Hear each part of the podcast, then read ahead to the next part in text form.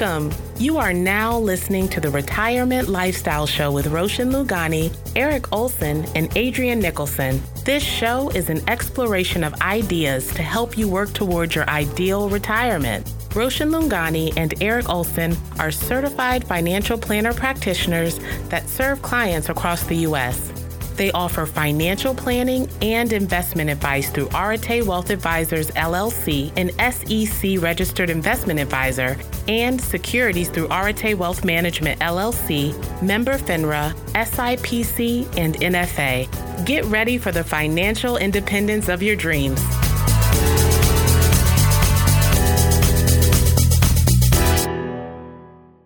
Welcome to the Retirement Lifestyle Show. I'm Roshan Langani, and I'm joined by Eric Olson and Adrian Nicholson.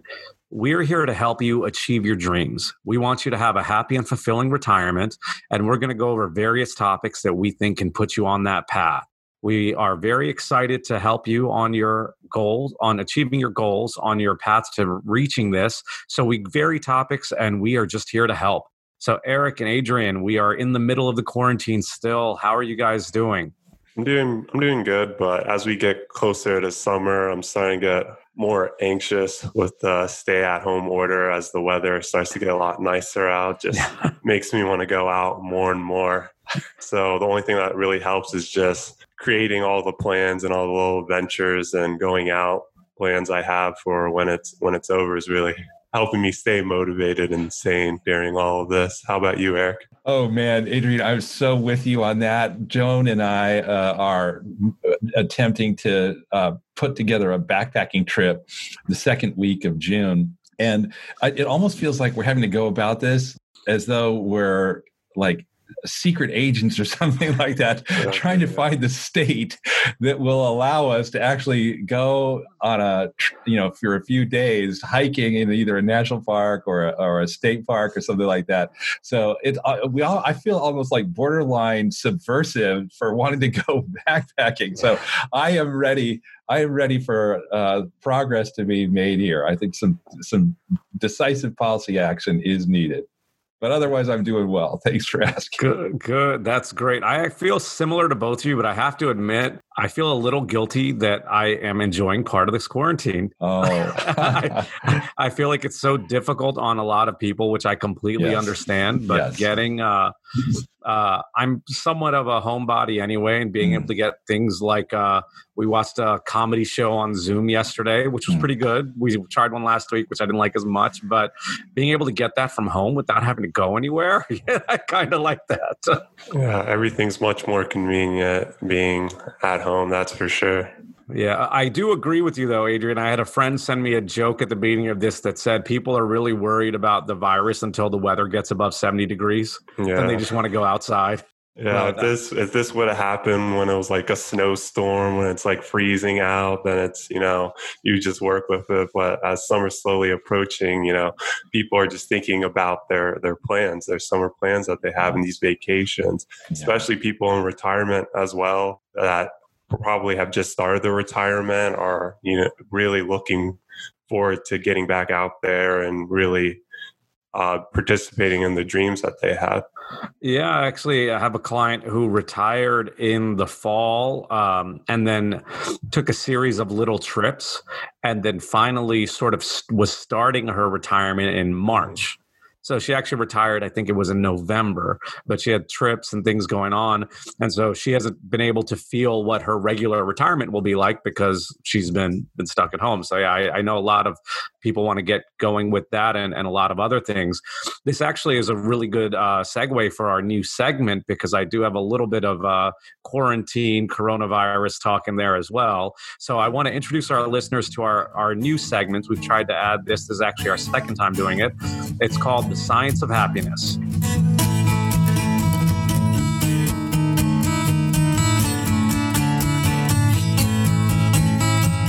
Welcome to the Science of Happiness segment that we've got for you today.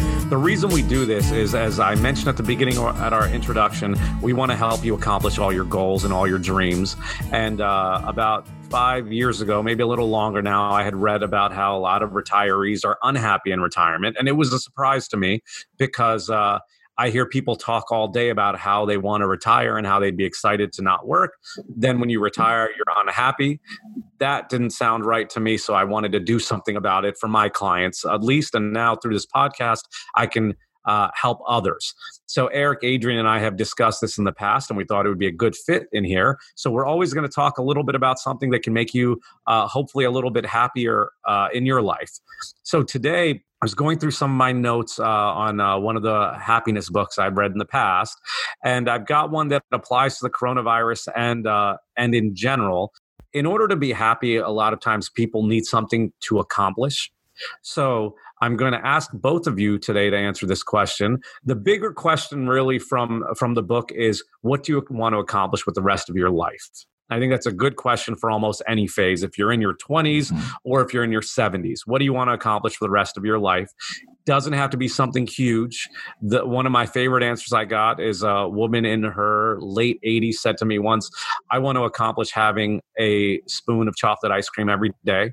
And so she, as long as she had the chocolate ice cream in the freezer, she was accomplishing what she wanted to. So I always mention that just because when you use the word accomplish, sometimes people think it's got to be huge. So my question to both of you today is what do you want to accomplish during the rest of the quarantine, assuming it's another month? And I know I haven't given you a chance to think about this, so it might be a little bit, uh, take you a moment to consider some thoughts. But what comes to mind? Uh, what comes to mind first during all this, and something I guess I want to accomplish, would just be able to kind of connect more emotionally with my friends and family, even if it's a, a small little moment, mm. I think is important because this is going to be a really tough time to look back at history. But it would be nice to have, you know, oh, we had that, you know, a great moment or that laugh that we had or the, um, that meeting that we had online was a, a lot of fun. And just being able to have that throughout a spectrum of family and friends, I think would be really important to kind of shed a little light on a pretty pretty tough time. I think is something I really want to accomplish. That's Adrian. I, uh, yeah, I love that uh, caring motivation and connecting motivation within you, Adrian. I wasn't expecting that, and that's that's a really great reminder. Yeah, I appreciate uh, it. Thank you. Yeah. So I, I was going to say something so much more mundane, and now I'm a little ashamed to say it. So, uh, but I'll just go ahead and do it. Uh, we are intending, as you know, to make a move from the the greater Chicago area to West Michigan. And um, as we'll be talking about in a subsequent segment of this, uh, my wife is finally pulling the trigger on her retirement, and which will allow us to make that shift. My work can be done from anywhere. Have computer and Zoom camera will travel, and uh, in her case, you know, it, it was really at the clinic. So um, that we're really just i mean it's all in on household projects to get the place ready to put up for sale that's it See, I think that's great. I like uh, the contrast of your goals in the sense that um, Adrian's is, or and I, I almost shouldn't even use the word goals, but Adrian's yours is more about a connection. You can't really define that, right? You kind of know if you did it or you didn't. Yeah, but you're going to put effort towards it. Where uh, Eric, yours, you can we can tell if you painted the house or not, assuming right. that's on your list, right? So it, I like I like. Well, I've checked that one off, by the way. I've done that. Excellent, and uh, and I'll share mine as well. And as I uh, constantly telling Eric and Adrian when we're working on our show, I want everything to be fresh. So I haven't given much thought to this question, even though I w- was prepared in looking for it and finding it for us. Uh, but my answer is, I want to continue being on track for the goals I'd set for the year.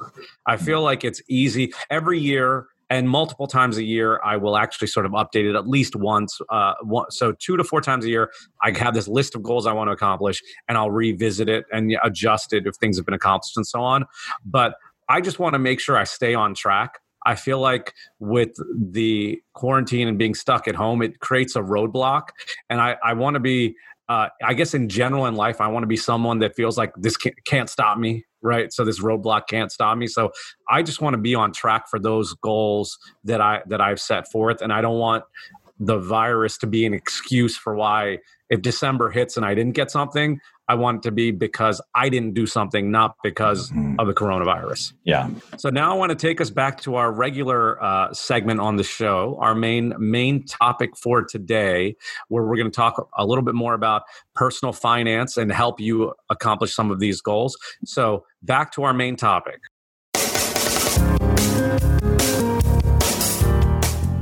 Really excited about this topic that we've got today. So, uh, for our listeners, um, we are talking today about Eric Olson's financial plan. And the reason I'm excited about it is one, I think it'll be an interesting conversation in general about finance. Two, I think it'll be a good way to get to know a little bit more about Eric.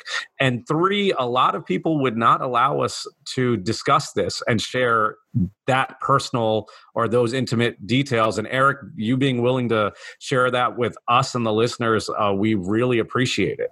Well, I appreciate you saying that, Roshan. Yeah. So the motivation for this was that, um, well, first of all, we did we make it a, a practice to update our financial plan uh, not annually, but you know, every two or three years, just kind of revisit the assumptions that we've used for uh, a variety of things: uh, how long we would work, how uh, quickly, particularly in this business, um, the the shape of the practice along with the income from the practice would change um, what our goals were with respect to our kids and our grandkids and and on and on and on and over time I, what i like about this sort of process of ongoing financial planning is it doesn't mm-hmm. it, it allows you to see the impact or or test the impact using this modeling approach that we use to see what kind of um, what kind of viability there is to this or that dream. So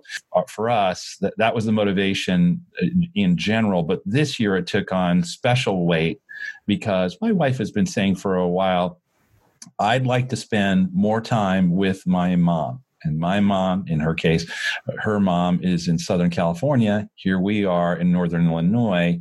It's hard to do when she's still working, you know, in a clinic here. And on top of that, I, I you know, speaking again from my, the vantage point of my wife, want to spend more time with my children and and our grandchildren. Mm. And how do I do that? So, really, the family tug was really growing very very strong in her, and uh, I completely understand that. Before my parents passed away, you know, I would be regularly, at least three three times, sometimes four times a year, flying out and spending a week um, with them and um, and I can do that because my my work permits it. But in this case, that was a strong motivation. So anyway, that was the starting point. Well, let me ask you that about that. Actually, did you did was there are you on a fixed cycle of uh, of we update it every spring or every you mentioned two to three years every two years or three years in the spring? Or was this something like well you know we're at home now with the quarantine might as well update the plan? What prompted that? Well we're not on quite that rigid a schedule. It's more when we have been thinking about making some sort of shift in plan then or making an adjustment or accelerating, decelerating, whatever the case might be. Um, or when we find that some of the assumptions that we had been resting our, our previous modeling on weren't, weren't coming uh, true. They were either beating those ex- those assumptions or they were falling short. So uh, then it seems like it's a it's an opportune time to get in and say, okay, let's model this again more carefully or using these updated assumptions and see what that leads to. So that was the recognition on the part of my wife. I don't want to keep postponing the day when I spend more time with these mm-hmm. key people. So, um, on top of that, we had said, we want to move to Michigan to be closer, particularly to our youngest daughter who lives there now, as well as our oldest daughter and her family who routinely fly back to that same part of Southwest Michigan for by virtue of the fact that my son-in-law's family is there. So it just seemed like this is a no-brainer. We can sort of bring bring the band back together, essentially. Yeah, yeah. And uh, so you you you're thinking about the goal ultimately is get closer to everyone, right? Yes. So that's the move. Mm-hmm. That is and the move. How long have you been thinking about that move, or when did you figure out that Michigan was the place to be? Well, it was probably about two years ago. I would say that we started in earnest to think that that makes sense for us uh, because it was apparent that um, how much uh, well, let's start with the older daughter. When she would, uh, she and her husband and their grand and our grandchildren would fly back from Seattle to the Grand Rapids area, they would you know they'd spend a certain amount of time with his family. Then they'd have to drive four hours to come see us and then four hours back. And you burn eight hours in the car on a one week vacation especially with smaller children. Does that really make a ton of sense? I mean that just it seems it seems wasteful. That's one thing and then secondly here's our daughter who our youngest daughter who was there also in southwest michigan and clearly as time went on it wasn't just hey i'm here for a while and i'm going someplace else no i it really appeared that she was there for the long haul. Mm-hmm. So starting about two years ago, we said, okay, how what's the timetable on which we would make this happen? And honestly, we probably would have been ready to do it last year if we had gotten some more of these household projects accomplished during that summer. I did paint, I primed the house two years ago. I painted it last year. Now we just have the, the deck, the balcony, you know, a few other things like that, some, some landscaping updates, what have you, and feel like, okay, we're pretty close, pretty close to getting there. So it's just, those projects have just elongated a little bit, but um, now it seems, it seems like it's time. Okay, so now you you about two years ago you figured out this is what you want to do and you started working towards it. Mm-hmm. Now you're updating your plan uh, right now. Mm-hmm. What are you updating? Uh, really as basic. I'll, I'll sure. yeah, account value, so on. T- tell me about the process. Yeah, well, so it is uh, first of all in terms of all the data. Uh, the the current snapshot, we we look at assets, we look at liabilities, we look at uh, income, we're looking mm-hmm. at uh, our expenses in particular. And on the expense side, um, we started in earnest to really track every penny about three and a half, four years ago. I mean, every penny. And instead of sort of loose assumptions about, well, roughly we're spending this, no, we wanted to know precisely and in which categories exactly so that we would have, with that additional information or that additional sort of level of granularity about where things are going, we'd be in a better position to say, is this really is this re- is this a really a high reward expenditure?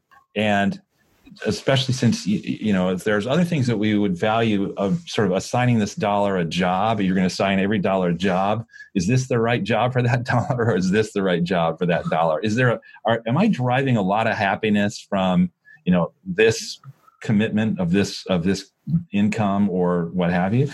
And we realized um, that so we had now a lot more clarity about precisely what choices we were actually making so that um, you know we could start to discipline. And in fact and you know i'll just speak very this is going to sound like extraordinarily high spending to some people and it's going to sound like ridiculously low spending to some other people. So i know we just all have our own budgets but uh, in terms of just lifestyle spending, lifestyle spending on an annual basis, I mean, in terms of fixed costs, I'm talking about things like putting food on the table, getting the utility bills paid, putting uh, gas in the car, you know, paying for those uh, the the insurance policies and everything like that. We're probably spending around, I'd guess, around forty five thousand dollars a year on those sorts of things, and then we're probably spending around mm, not quite but close to $30000 a year on elective or what i would call discretionary expenditures. Eating out traveling giving gifts to people uh, et cetera et cetera then in terms of our um, in terms of our giving and you know, there's a biblical principle you're not really supposed to talk about your giving because you don't want your right hand to know what your left hand is doing it's, it's so you kind of it's so I, am not going to go into detail about that but but we we come from a we come from a a worldview where generous giving is really an important part of living, and so um, we try to we try to maintain that that discipline, and then we're trying to actively save. And so there's a you know a lot of we're very aggressively saving. Um, you know maxing uh, both of our 401ks you know uh, in my business, so we also have profit sharing plan like, that we can award, uh, you know, non qualified savings, et cetera, et cetera. So that's where when we kind of look at the, and then there's of course the property taxes. I guess if I throw property taxes on there, there's a little bit more mm-hmm. that in fixed spending, it probably drives us up in the low 50s and so forth. So when you put the whole nut together, you kind of see, wow, there's a lot of money going out the door, but $30,000 a year, not including the charitable side, just $30,000 a year on a discretionary spending. Is that really, is that really what we want? Is, I mean, if that would, there's what other things could we do with that? So that, that exercise for us has really been interesting. And, um, I, you know, I'm probably the worst defender of the two of us. so, you know, for me, it kind of drives the point home even further maybe there's other things that you that you want more for those dollars to do than to enjoy another you know bag of fries with your burger. Did, did, did you find it kind of hard to adjust these discretionary um, expenses, Eric, or was this something that once you kind of did the financial plan, this was kind of like overnight? All right, we can we can adjust this, no big deal. Adrian, that is a great question. Um, it is not an easy thing, I think, because you do sort of get into some habits of what you think is normative and what is justifiable and you know so habits drive a lot of spending as opposed to reason or or sort of a systematic approach to sequencing your preferences and so um, yeah i would say it's it's hard and uh, probably a little harder for me than for my for my bride. So um, yeah, I'm looking at it as saying, trying to think. I think much of it is mindset. So uh, it's easy for me to say, "Oh, now I'm gonna, I'm going to enter into a process of suffering," and the answer is no. I'm not going to enter into a process of suffering. Instead, what I'm going to enter into is a is a process of improving the return on those dollars by allocating to something that I want more or care more about.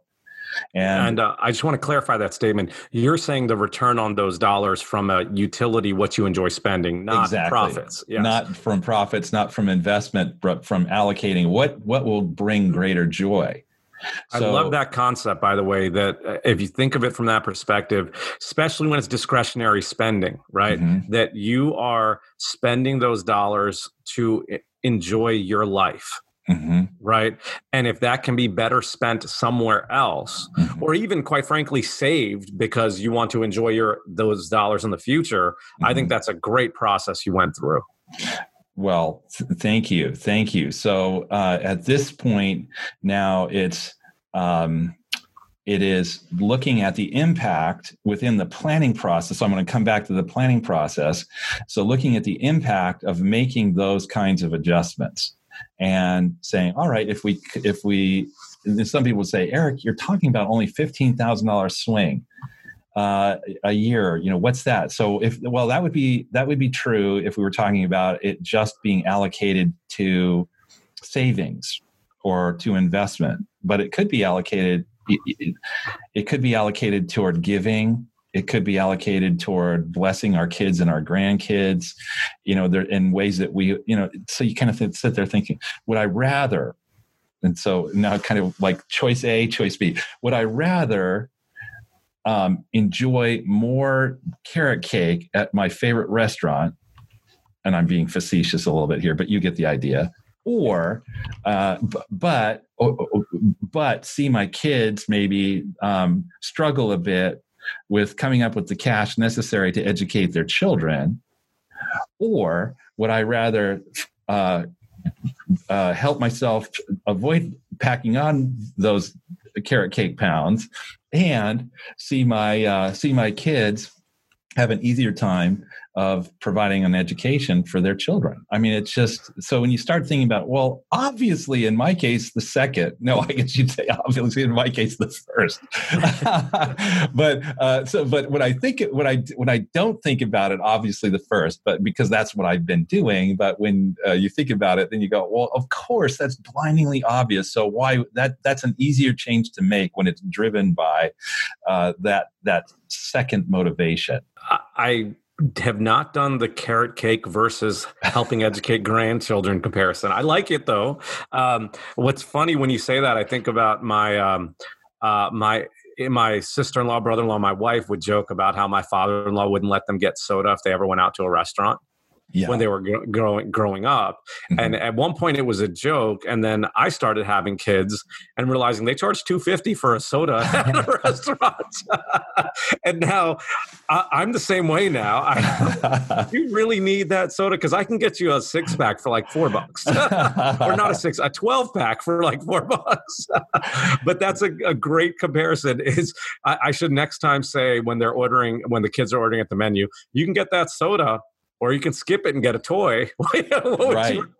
Right. yeah, I think I think you're kind of bringing up. Uh, this is the time where d- decision making really comes into effect, whether it's on a, a, small level or really big level. Just making these sometimes mm-hmm. tough decisions, mm-hmm. and with these decisions, also bring up sometimes tough conversations as well. That conversations that you need to have regarding your financial plan, what you're doing in retirement, and the next steps is uh, something really big to think about. Yeah. Well, uh, hold, let me add one thing to that, sure. Adrian. I like it's. I think some of these are also unconscious decisions, mm-hmm. right? So it's oh, not yeah, just decision making; it's also realizing that you're making a decision even though you don't you don't realize that you are. Mm-hmm. Right. So uh, when you're ordering that carrot cake, you're not thinking I'm not helping my grandkids get educated. but, right. but that could be what you're doing. Yeah, right? yeah, that's right. That's right. Uh, so, and so, and I, the other thing I guess I would just observe about this is, is that, um, you know, I'm talking about in um, pretty idealized um, and structured approaches to prioritizing your goals. I also just want to um, comment, though, as well, that there is, you know, part of this planning process for us, and I think this is reasonable for everyone, is to also think about risk mitigation. In our case, um, and you know, we've talked about this sort of thing on our podcast before, so this isn't going to come as as a big, big blinding news, but we're we're careful to not we, i would say we don't over insure but we certainly do insure. So life insurance we have what i think is an appropriately um, you know the, the, appropriate amount reflecting we can get into the whole thing of needs versus human life value but we have appropriate levels of life insurance. Mm-hmm. um, and we have disability insurance we have long term care insurance and so forth. But you also, I think, can say, well, part of the measure of what's necessary in each of those categories of insurance is in in in part a function of what your your base spending is. So if you can reflect look at your spending and scrutinize that a little bit more, then you can say, all right, well, then if we did if we had the if we had the shift of our will and our habits and we're spending less in each of these other categories that would reduce what we would quote unquote call the need. And as a result allow us in addition to have that uh, insurance potentially just ratchet that down a bit and um, along with that ratcheting down then save further money on the on the premium side. So well, I want to I want to I want to explain this concept a little bit with mm-hmm. with real numbers. So let's just say because I like like things being simple. Yeah, you you're getting life insurance and you live on a hundred thousand dollars a year. Mm-hmm. And based on your life expectancy, whatever the numbers are, you think you need ten times that one hundred thousand, so a mm-hmm. million dollars, right? Mm-hmm. So uh, uh, and I'm picking this number at random, the 10 times spending because it makes my math easy. Mm-hmm. But but what you're so you get a million dollars in life insurance. Well, what you just let's just say you've cut your expenses down to 50,000. Mm-hmm. You're still using this 10 times calculation. Now you need 500,000 in life right. insurance. Mm-hmm. So you just cut your life insurance costs in half. Right. Yeah. And by the way, I'm not, I don't think, I just want to clarify for our listeners that I don't think either you or I are saying that 10 times in 10 times spending is necessarily the right amount of life insurance. Yeah. Thank you. I thought, I thought, I, I guess I didn't explain that clearly. you, These you are random numbers well. I pick for my math random numbers so I could do the math on the on the off the top of my head really quickly. Yes, great, great, great, great. Because I yeah, just uh, so we're yes. that's something that you you look at a little bit more carefully. But still, your point is perfectly. That's a perfect explanation of it. That if you can cut the expenses in half, presumably then the you might actually on that basis and i'll just go one step further with this if you have assets you might cut the life insurance um, need entirely right? Because it, then at that point, it's really not just your life insurance; it's your life insurance plus your assets that are providing that that um, form of of provision. Um, the resources for provision beyond um, the life of one of the two in this case. And so, um, if your assets are sufficient, then there may be no need if you cut your spending in half. I don't know anybody who's doing yes. that. I, and I just want to explain that further uh, because I think it's an important concept. If your expenses go down and you have a need for life insurance, that needs need goes down. Mm-hmm. At the same time, if your asset level has gone up over the years, you may be able to have you may have enough assets at this lower spending level to where you don't need the insurance. That's what Eric is essentially explaining, correct? That's correct. Mm-hmm. Okay, so I want to keep uh, keep us going because we could spend a week on your financial plan. Sure. So at this point, you've established a goal a couple years ago of you mm-hmm. you want to move. You've then taken that forward to say, okay, we've updated, we've gone through our expenses, and we've made some cutbacks. Mm-hmm. And Eric, just out of curiosity, approximate percentage change. How what percentage do you think you lowered your expenses by after you went through that exercise? Well, on the discretionary side, the the goal is at this point to cut discretionary spending by 50% and okay. hold our giving constant our you know obviously you can't do property taxes we still have a mortgage you know and with, especially with the shift to the place in michigan then we will uh, you know we'll we'll pull a new mortgage in so that'll be another 15 years where we've got to make commitments for that yeah so, but on the I'm, discretionary side well, uh, what is that o- overall? Because what I, I, want some, I want, I want someone to be able to hear this and say, "Well, Eric went through his mm-hmm. expenses mm-hmm. and cut it by X percent." Yep. Just because everyone does not classify things as uh, with the discretionary category. Yeah. So overall, ballpark it. Uh, I see you looking at your yeah. financial plan to give me right. an exact number. Yeah. What percentage? When taking out savings and taking out taxes, if I'll just leave those out for a second. Yeah. Um, that would be about a 10% reduction in our spending. Okay, and so you were able to achieve a 10% reduction in spending just by being more conscious of what you were spending it on and thinking that these dollars could be used elsewhere.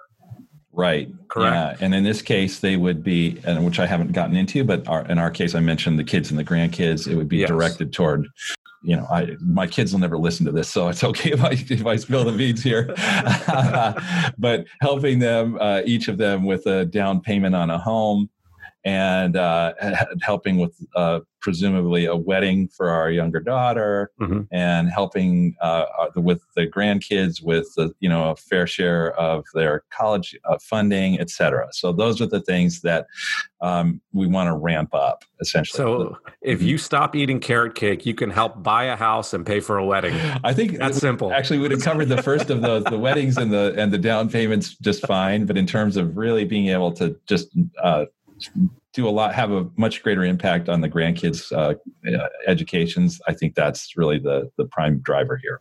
All right, excellent. So you you so in this process, you created a, a vision and a goal, but then you actually added things on when you saw what you could add on by making mm-hmm. these adjustments mm-hmm, mm-hmm. or was it the other way did you have the goal first and say if i cut back did you did you it say I want to accomplish these things and i need to cut back discretionary spending by x or did you say if I cut discretionary spending by X, I can do these other things and then add things on the list? In our case, it was starting with a goal. Okay. And then um, the the other variable that we have to work with. Not everybody has this uh, this to work with. But um, in my case, you know, as, as I've shared before, I'm knocking on the door here of 61. But I have, I think, the energy and the and the level of just you know energy, both mental and physical, that I think um, I don't know. I would say maybe I'm I feel like I'm a, the clock is about eight years behind on me. So on that, I feel like I, if somebody told me at 65, hey, Eric, we're going to force you to stop working, I would be so bummed. Yeah. I, I love what I do. And uh, I, I, just, why would I want to quit? Yeah. So the thought process has been at least till 70 and God willing, if I'm still uh, of really sound mind until 75, why wouldn't I? Why yeah. wouldn't I keep going? Or at least at some level, if it's not, you know, full on pedal to the metal, why wouldn't I keep doing that? So, but we do have, you know, not everyone has the luxury to sort of say, I feel like I could, I could, and I want to work until X years. mm-hmm. Some people, it's it's not so much of a choice for them. But in my case, you know, we could fund some of those other things by just tap, tacking on an extra year or two, you know, that sort of mm-hmm. thing. And in my case, I just thought, well, that's that's kind of that's a little bit presumptu- presumptuous, isn't it? Because you don't know if you're going to get hit, hit by a beer truck uh, tomorrow or 10 years from now or whatever. So there may not be that extra year. So don't fund everything with, uh, you know, on the com. Get work on it right now. I think that's a tough part of, of planning in general, right? When you're mm-hmm. when you're thinking about finance and money, it's it's how much do you use that to enjoy yourself now mm-hmm. versus mm-hmm. versus later right that's mm-hmm. a, good one so now that you've got your goals you've updated all your data yeah was there what what was the outcome of this updated financial plan what was different from the previous version well with that update um, then the particularly the funding of those goals related to our kids and our grandkids, mm-hmm. especially mm-hmm. with respect to the grandkids, um, just becomes a lot more viable as opposed to a from it moves from the category of well that'd be nice and a kind of a wish I wish we could do that to hey you know what we can we can start to take some satisfaction that we're going to do that and that's uh, you know barring again getting hit by a beer truck prematurely that will be within our means to help uh, with a, a, you know a significant share of that burden and um, and give our choice uh, you know some choices to our kids and allow them to uh, along with their their own children um, you know not have to not have to take shortcuts on that side. By the way i'm not I, this is i, I want to touch on the value side there but i don't think there's just on with respect to college funding in particular i don't think that there's anything wrong with having being reality based about what you can afford for college. In fact, I think in some ways, having to say that we are really reality based about college funding is um, is a good discipline, a good character builder. And and mm-hmm. signing a blank check to kids about they can go wherever they want to is in some ways, I think, may and for some students at least be harmful. So I don't want to put our kids or grandkids in that position where they feel like they can be sort of prima donnas about it, our, our, grandchildren in particular. Not that I see their character evolving that way, but if they should. So, but nonetheless, uh, we, you know, we want to make that um, something that's within their range of choice. Yeah. That's great. And you so 2 years ago you started on this path over the well I'm I'm saying started. 2 years ago you had the goal of moving. Mm-hmm. And then somewhere along the way, you added these additional goals. And then when you did your update in your on your retirement on your plan, there was a change in retirement. Correct? Uh, it was a it was a firming up of my wife's retirement and um, a in a in my case a recognition of the range of choices that I had about mm-hmm. my own retirement. But um, when you say firming up, your when's your wife's not planned retirement right now? Oh, okay. Yeah, I thought I had kind of pointed toward that. So, if well, so uh, the we're going to ring that bell on Thursday, July 9th. Well, early congratulations. Yeah, That's wonderful. That's right. And when was it before before this? What was the the date before you did the update? Well, it was it was a little open ended. I mean, it was okay. we're trying to get to Michigan and um, so would my wife be looking for a similar position there at a, mm-hmm. at a with a hospital system there or you know what what might she do?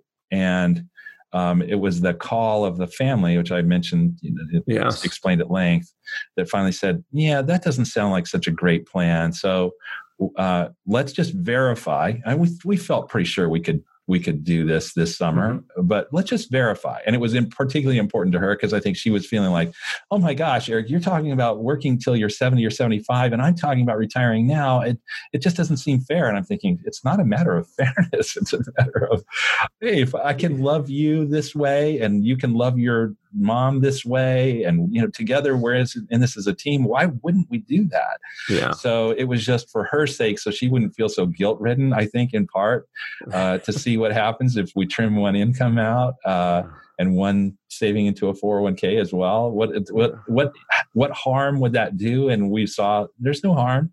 It was still yeah. this is it's all workable. Let's do this yeah, that's so. How how was she excited? Or you mentioned she felt a little guilty. Did is that has that guilt subsided? Yes, I mean that's the beauty of I think a financial plan, or at least for some people, is, is you kind of go, oh, okay, well then it works.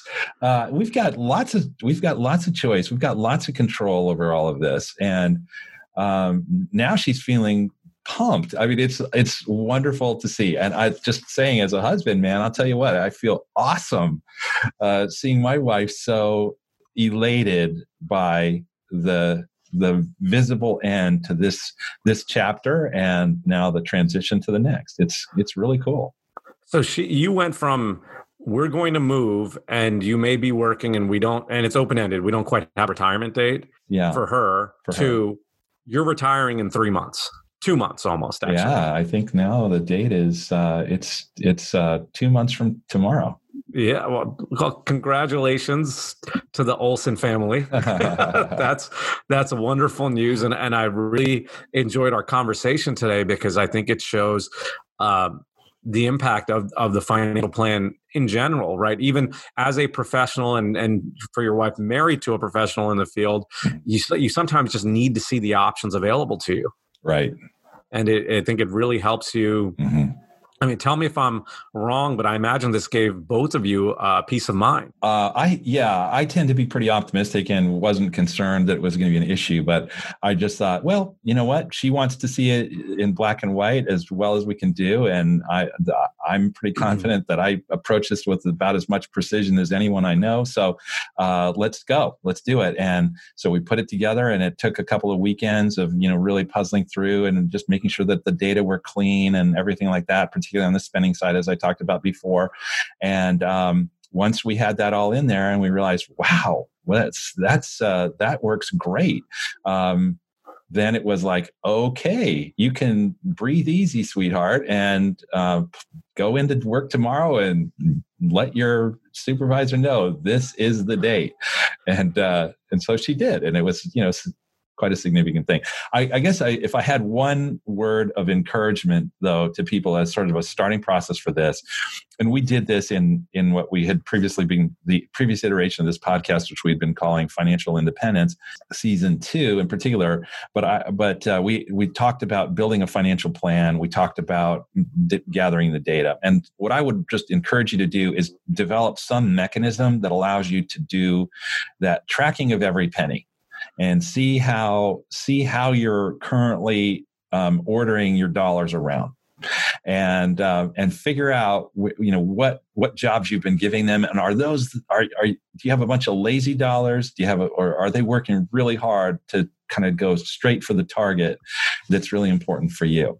And if you you know want some suggestions about that shoot us an email. Our contact information is in the show notes. We can help you with some you know some basic tools for uh, you know organizing your finances in that way. In my case i use one where all of our accounts are you know checking account and credit cards are and debit cards the whole nine yards are connected and so they just automatically download the expenditures and then we just make sure they're correctly categorized. And then at that point we're in a position to really look closely at what's what.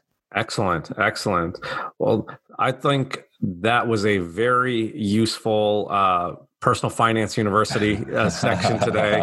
I don't know whether I'd classify that. That's probably a 401 class. I think there's some 101 topics in there too. Uh, and I want to take us into our uh, last segment called High Impact Life, where Eric's going to show you some ways to have a greater impact with what you with what you do.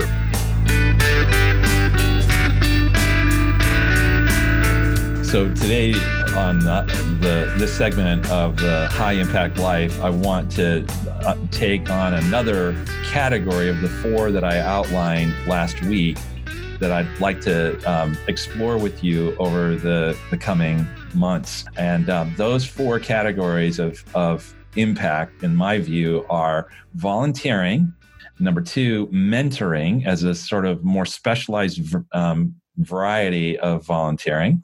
Number three, giving. And number four, investing in ways that lead to impact beyond the financial bottom line for your own portfolio. Last week, I focused on an organization uh, for giving that was International Justice Mission. Today, I want to talk about a category for volunteering. This is an organization that um, I and some of my clients have been involved with, and it's been really rewarding. So, this organization is Habitat for Humanity. So, Habitat for Humanity has been around for uh, decades. And as you probably have seen in your own communities, they build homes that are affordable for families who might not be able to to purchase a, a home on the con, in the conventional marketplace. Fortunately, their model isn't to um, do this on purely a, um, a, a, a charitable basis, kind of with a wish and a prayer. Instead, what they do is they have certain standards for the families that will be um, receiving or having the opportunity to to have this home. And that involves some sweat equity on the part of those future residents. So they're they're actually participating on a on a regular basis and a significant basis in the building of their own home, which I think adds to that that sense of ownership. Um, but what I also think it does in is for those people who can volunteer in this area, it's a great way to experience a more direct connection, not only with other like-minded people in your community, but also with these um, future residents of your community. So right here in Crystal Lake, uh, which we have a, a development that is uh, over the course of a two or three year period going to have about 10 houses, and three of those are up. They've already been assigned to families, and my in my case, my clients, uh, some of my clients have been involved in those things. So here's what I'm going to suggest you do: is contact your local your local or regional branch of Habitat for Humanity. And you don't have to have a lot of advanced carpentry skills. There are certain, or drywall skills or plumbing skills, or like certainly they need people who do that. Absolutely they do. Uh, but there are points in the in the process where if you're able to you know swing a hammer and take some instruction or use a saw and take some instruction with that you can you can be useful in this process. And it's even more fun if you can get together a group of let's say 5 or 10 friends and volunteer for a day to go do that together it just really builds community and and what have you. So I had uh, 10 of my clients and I went and spent a day uh, building this one duplex. It was so awesome to be together and, and build friendships like that, as well as get to know the two families. So um, Habitat for Humanity, uh, get, pick up a phone, give them a dial, and figure out a time when you can pitch in. Great organization. We'll include this in the show notes. You go to habitat.org, as Eric said, and then right there on the front page, you can click on volunteer. The first thing says find your local habitat. Type in your zip code and you're good to go. Great organization, Eric. And I love that you and your clients went out there and built something. I would love to see pictures of that if you have it. I do. send it send it over and maybe we can put that in the show notes as well. All right, sounds good. Thank you for listening to us today. This has been the Retirement Lifestyle Show. We hope you found this helpful. Uh, please let your friends know about us. Give us five stars. We're here to help. Reach out to us if you have episode ideas, ideas of ways to be happier, ideas to help and give back and have that high impact life. We'd love to hear it and we'd love to share what you have with all of our listeners. We hope you have the financial independence of your dreams and thanks for listening. Thank you for listening to the Retirement Lifestyle Show. If you found this show helpful, gained knowledge, or enjoyed the time you spent with Roshan, Eric, and Adrian, tell your friends and leave us a five star review. This will help others discover the show. To access our show notes, download any of the tools mentioned in today's podcast, or to ask us a question, go to retirewithroshan.com. That's retire with Roshan, R O S H A N dot com. All opinions expressed by podcast hosts and guests are solely their own. While based on information they believe is reliable, neither Arete Wealth nor its affiliates warrants its completeness or accuracy, nor do their opinions reflect the opinion of Arete Wealth. This podcast is for general informational purposes only and should not be regarded as specific advice or recommendations for any individual. Before making any decisions, consult a professional. Finally, our music is The Chance by Jason Shaw and Audionautix. It's part of the YouTube audio library and it's licensed under a Creative Commons license. Thank you for listening.